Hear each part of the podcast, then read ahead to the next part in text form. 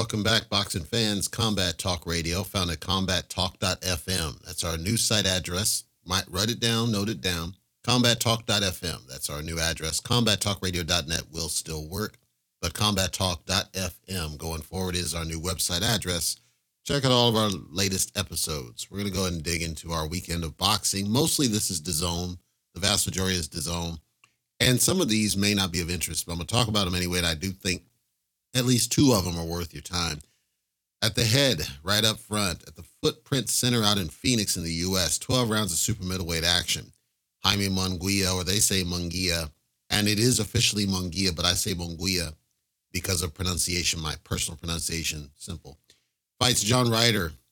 People feel like this is a good fight for Munguia. I find that funny because people trashed John Ryder when he was about to be fighting Canelo Alvarez, but for whatever reason, there's a different standard when it's Canelo in there, and they if if you're going against Canelo, you're a bum, but if you're going against Munguia, you're quality. You know, I don't understand why that's coming across because the bottom line is John Ryder was never a bum. John Ryder is he's skilled, and somebody who can beat him is skilled in in concert. So he was never a bum. His record makes him seem like he's a bum, but he tests guys, and it takes somebody quality to be able to beat him. So it's a good test for Munguia, just like it was a good test for Canelo because he could very well have done something with Canelo and Canelo was not able to really deal with Ryder with significant ease. So let's not rewrite history here. John Ryder was always going to be a good test no matter who he fights against. So this is a good fight, as a good test for Munguia, as it was a good test for Canelo. Let's be consistent. And I'm a fan of both. I'm less a fan of Munguia only because it feels like he's being he's being promoted in a way, and it's not his fault, but he's being promoted in a way to position him for a fight against Canelo, which is the current chatter going around is that that would be the next fight if he gets past John Ryder, because Canelo has been pushed to fight David Benavidez, who's coming off a really good win on Demetrius Andrade.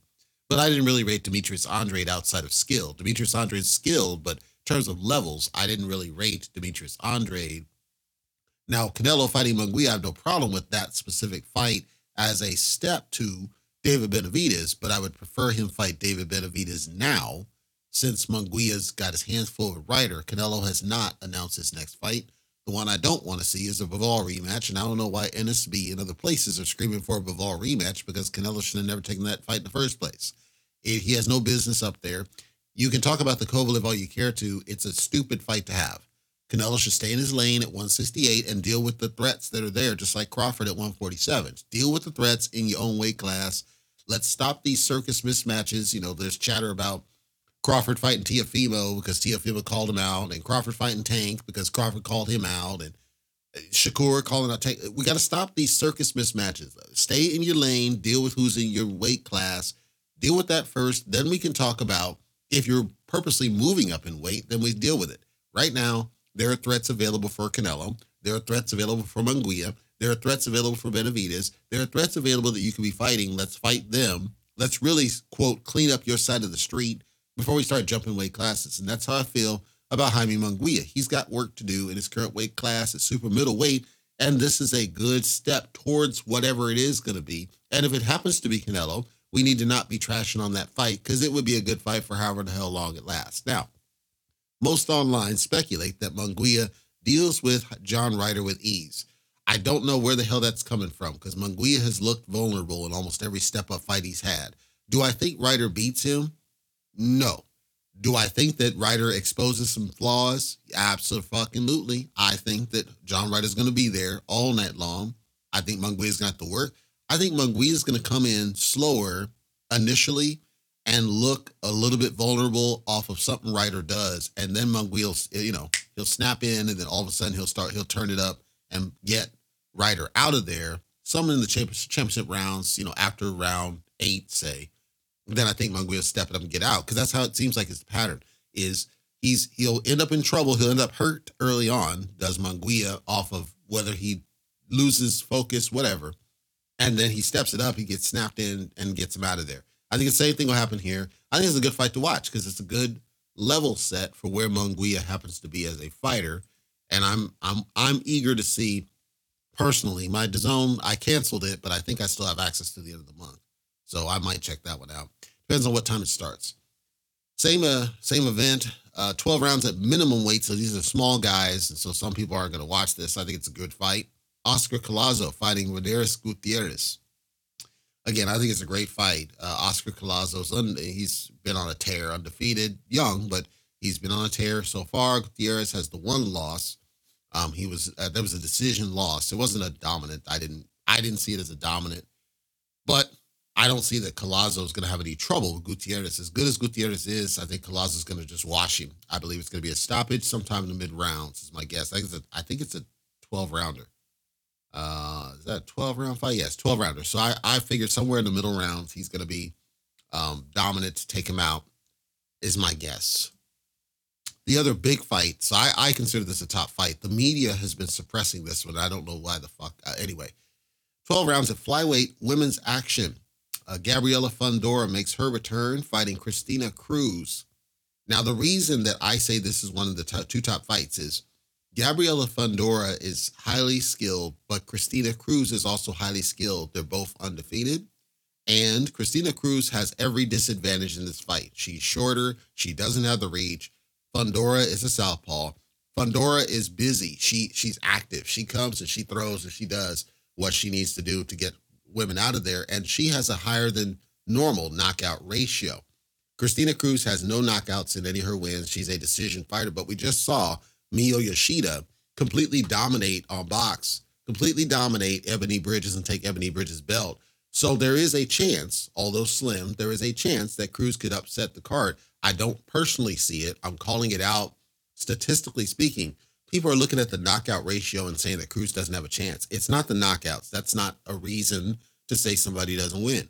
The reason Cruz would not have a strong chance is because Gabriela has every damn advantage in this fight. She has the height advantage. She has the reach advantage. She has the rounds of experience advantage, and she's a southpaw, and she's got the age. Everything leans numerically towards Gabriela which means that if Cruz can somehow figure it out, it's a huge upset, which makes it a top fight by definition. Cruz is 40 plus years old.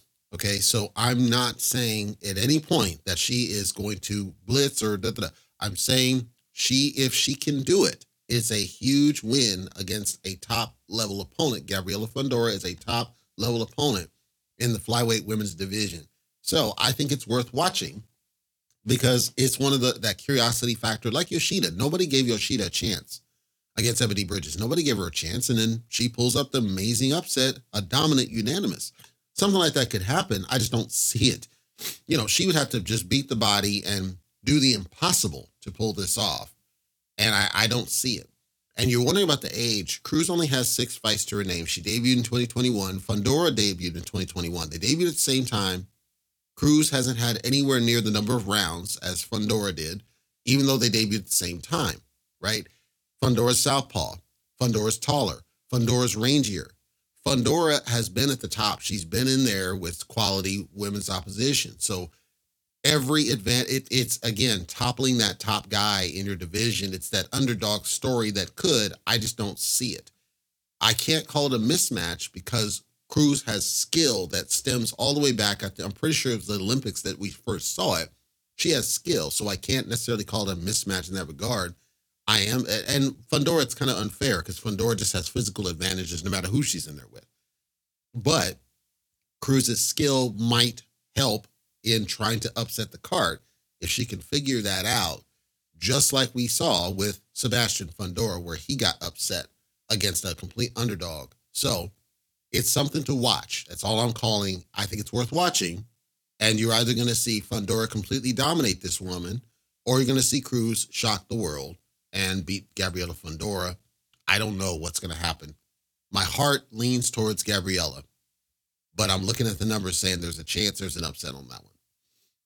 Now we're going to switch to Belfast in the UK, the New Forge Sports Complex, 10 rounds at welterweight action. Lewis Crocker, not Joe Crocker, Lewis Crocker fighting Jose Felix Jr.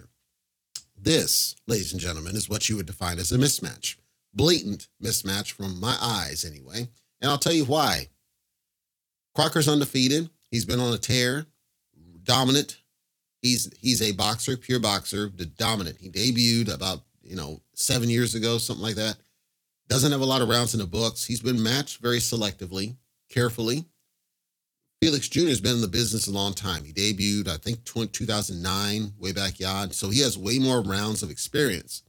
But prior to his most recent fight, his recent fight, he got a stoppage, but that was a soft touch stoppage to rebuild. Prior to that, he got a dominant losses three times, dominant. So I wasn't sure where his head was at. Now he's got power. Okay. So it's not like he's a slouch.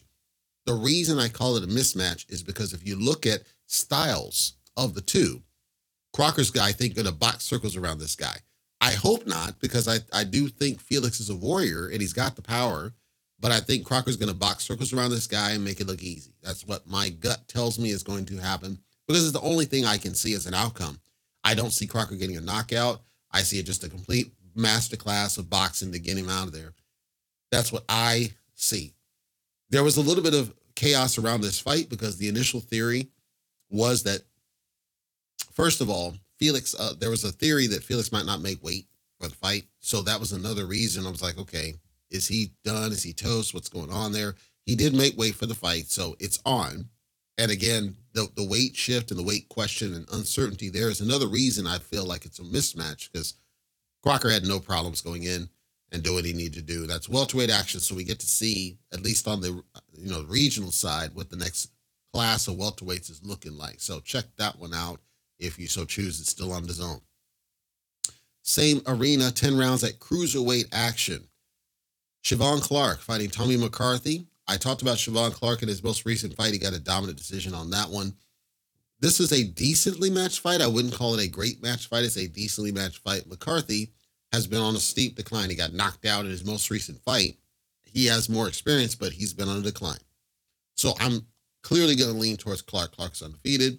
Clark is dominant. Clark has been kind of carefully matched, but I don't see that McCarthy's going to have anything for Clark from my eyes in this one. If McCarthy's going to do anything to get this guy out of there, it's going to be catching Siobhan with something he doesn't see in a stun. Like it would be like a stun moment where you stun him with a shot and then you go after him. That's the only chance McCarthy's got. And I don't see that McCarthy has the skill to pull that off. Maybe he does, but I don't personally see it, especially where his head's at. And we don't know where his head's at, fresh off what happened before. So I'm leaning towards Siobhan in that one too, just to complete outbox the guy. Same arena, 10 rounds at welterweight action. Paddy Donovan fighting William Andres Herrera. Great fight, Paddy Donovan. A big fan of his. Loved his last performance. Amazing guy. Southpaw, young, uh, rangy. He's just he's just quality for his level where he's at. Works to get you out of there. I really like the dude. Herrera, I like Herrera. I just he's I don't want to say decline. That's not the fair statement he has the two losses that happened, and one of them seemed to really mess with him. And I don't know what it was. I don't see that Donovan's going to have very much trouble. I think Herrera's going to be there for the early part. I think Donovan's eventually going to get him out of there. I think it's a stoppage, possibly sometime after the fifth round ish. I think Donovan's going to get a, forced ref stoppage, is my call on that one. Now we're going to switch to Plant City, the White Sands Event Center. 10 rounds at featherweight action. Angelo Leo fighting Mike Plania. A decently good fight. I wouldn't say a great fight, but a decently good fight.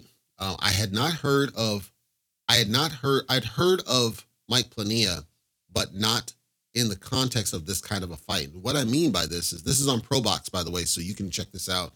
ProBox, for whatever reason, it's a shout out. Some of their you can sign up for free, and the vast majority of their fights are available for free. You do have to stream it online; it's not on cable. But I would do I do recommend checking this out because it doesn't cost you anything to do so to sign up for it. Just you do have to create an account. Once you create an account, you're in there. The event will start. You click it and it starts. I didn't have very many problems trying to get the stream. But the reason I say I didn't get to see much on Plania, he has not been featured enough because he's from the Philippines, I believe. He's not been featured enough for me to get a real pulse on how bad or good he may be. I know he got knocked out the last time, but it seemed like it seemed like it was a silly mistake. It didn't seem like it was a decline or any of that. Just seemed like a stupid mistake. If let's grant that may be the case. If it was a stupid mistake, then he has a chance to upset Leo if he can stay focused. I'm not sure he can stay focused. That's the concern. And so this one's an intriguing fight. I don't know. This is on Wednesday, by the way. So if you do check out ProBox, just sign up to ProBox. They have a feature that alerts you when the fight's about to start, and you can check this one out. This one's going to be one I think worth watching. if you're one of those that hates the little guys, then it is what it is. But I think it's going to be worth uh, the time. Also on Pro Box, 10 rounds at lightweight action. Romero Duno, who at one point the DAZN announcers were calling a young Manny Pacquiao, and then he got absolutely knocked the heck out, versus Antonio Moran. So Duno's been out for a while. He got knocked out in the first. That was the one I was talking about where they were calling him a young Manny Pacquiao. And then he got stopped most recently in four. And Moran, he's got he got dominated twice. So they're both on a rebuild. They're about the same age. They're about the same. Statistically, it's a good matched fight as a rebuild for both guys and seeing where they both go. My gut tells me that Duno is going to get beat again. I think Moran is going to be just enough. Not he's not overkill. He's not you know, but I think he's going to be just enough to deal with Duno. Duno he makes too many mistakes. That's that's the only problem with the guy. He makes too many mistakes. He gets caught, and that's what happened both times.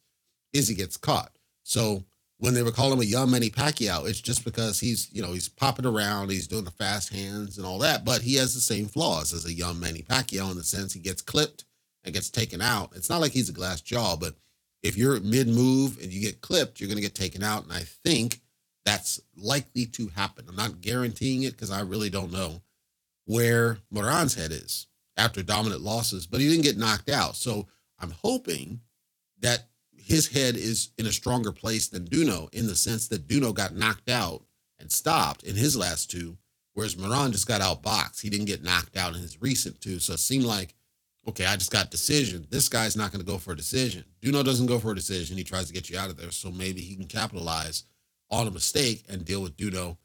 Again, that's Pro Box. I think that one that was definitely worth checking out on Wednesday. On Friday, we're switching to the Orlando, the Caribe Royale 10 rounds at lightweight action. Ashton Silva versus Esteban Falcao. A great fight for what it is.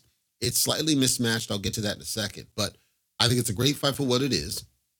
Silva is the one that's being heavily pushed and heavily promoted. Knockout, beast, power in both hands. He debuted like four years ago ish. Uh, he's solid. Don't get me twisted. I think though, it's you know how he's been matched. Falcao is going to have an opportunity to test this guy. Falcao's a quality boxer. So although Falcao has losses, he's a quality boxer. And if Sil's not careful, he can get clipped on something. I'm not saying that definitely happens. I'm not guaranteeing anything. I truly don't know. I'm saying if anybody could do it, Falcao is one of those who actually could pull something off and upset the card on Silv. Silv, he needs to focus on getting Falcao out of there early. That's that should be his focus. You got to get this guy out of there early. If you don't get him out of there early, it's going to be a long night for you, young man. And so let's see how that one goes. We're going to switch now. This is also Friday now. Houston, the Red Owl Boxing Arena, eight rounds at welterweight action. Uh, Quishan Toler versus Vlad Panin. Don't know either guy. I ran the numbers, and what I saw was an intriguing match. You have two boxers, but Toler, he's one. He'll he'll look for an opportunity to get you out of there. That was good both have one loss, so it's it's pretty evenly matched on the numbers. It's one match each, same number of, of wins. I was I was impressed with the matchup on this one, and so I I figured this one's worth watching. If only it tells us where welterweight's going to potentially go, because whoever wins this one has an opportunity up next. I do think, in my from my lens as I watch the two, I'm leaning a little bit more towards Panin. Not a lot, because it's possible that Toler just simply gets you out of there if Panin makes that mistake. That's what I got on deck. I want to talk about a couple of different things happening in the realm of boxing. So, number one, we still don't have any announcement from the welterweight, currently unified, not undisputed champion, Terrence Bud Crawford. Uh, he had said that the fight with the rematch with Errol Spence was supposed to happen in January. That did not happen. We have not seen another announcement coming out of Terrence Crawford's camp other than BoMac saying that there was no reason to fight Boots and he brings nothing to the table. So we don't really have a fight, and Crawford is inactive for an extended period of time. I want to warn people, especially people on NSB who aren't paying attention, that when you have fighters who are inactive for a period of time, they tend to take an L when they actually do get back the heck in the ring. So what you should be asking for is for fighters to stay active. Now, Crawford had been averaging one fight a year, but you would expect that he would have taken at least some sort of a soft fight just to keep it active until whatever fight would happen. And that fight could have been boots, and he chose not to do it. He chose not to come get your belt back. So now we don't have any sort of resolution at welterweight. What we do have, though, that was announced. Initially, Keith, once upon a time, Thurman was going to fight Stanionis. That's not going to happen. I don't know why. Keith, once upon a time, Thurman, apparently, and uh, apparently this is a sign, is going to go up to 154. He's going to fight Tim Tszyu. People think that Tim Tszyu is going to absolutely blow Keith once upon, once upon a time out. Maybe he does because Keith has been significantly inactive as always, and maybe that's the retirement shot and Tim Tszyu moves on. But it was intriguing to see that the Stanionis fight would not happen because Stanionis has also been inactive for a length of time. Cody Crowley's been inactive for a length of time. We got a stale 147, ladies and gentlemen. And I'm going to put it straight. Blair the Flair Cobbs has been available. That fight's not happening. You've got Mario Barrios. He's still out there kind of floating. I believe he has a fight booked. You've got a couple of guys, but 147 is now dead. It's officially dead, and we're not getting back any sort of steam because most of the fighters stepped aside to allow Spence and Crawford to do their thing, and then they stayed aside waiting on the rematch, which did not happen. So Terrence Crawford's holding up 147. That's what's happening. The fight that could have been easy to make was Crawford versus Boots. That's not happening. Crawford's ducking Boots, and so now we don't know what's going on 147. The now hot spot of all boxing divisions is arguably 135 and 140, more so 140. So we're going to be seeing where we go from here but if you're a fan, you should be really critical of Terrence Crawford because of the fact that he could have fought Boots and chose not to and held up the division this long for a rematch that looks like it's not really going to happen, certainly not at 147. Because let's say it does happen at 154. That means Crawford could have fought Boots at 147 because Spence damn sure is not making 147. If Crawford was going to go to 154 and fight whoever up there, that means he could have vacated 147 instead of allowing Boots to straight up take the belt from him after getting stripped. We know what the game is. That's all I got for you guys. I'll check in after the fights.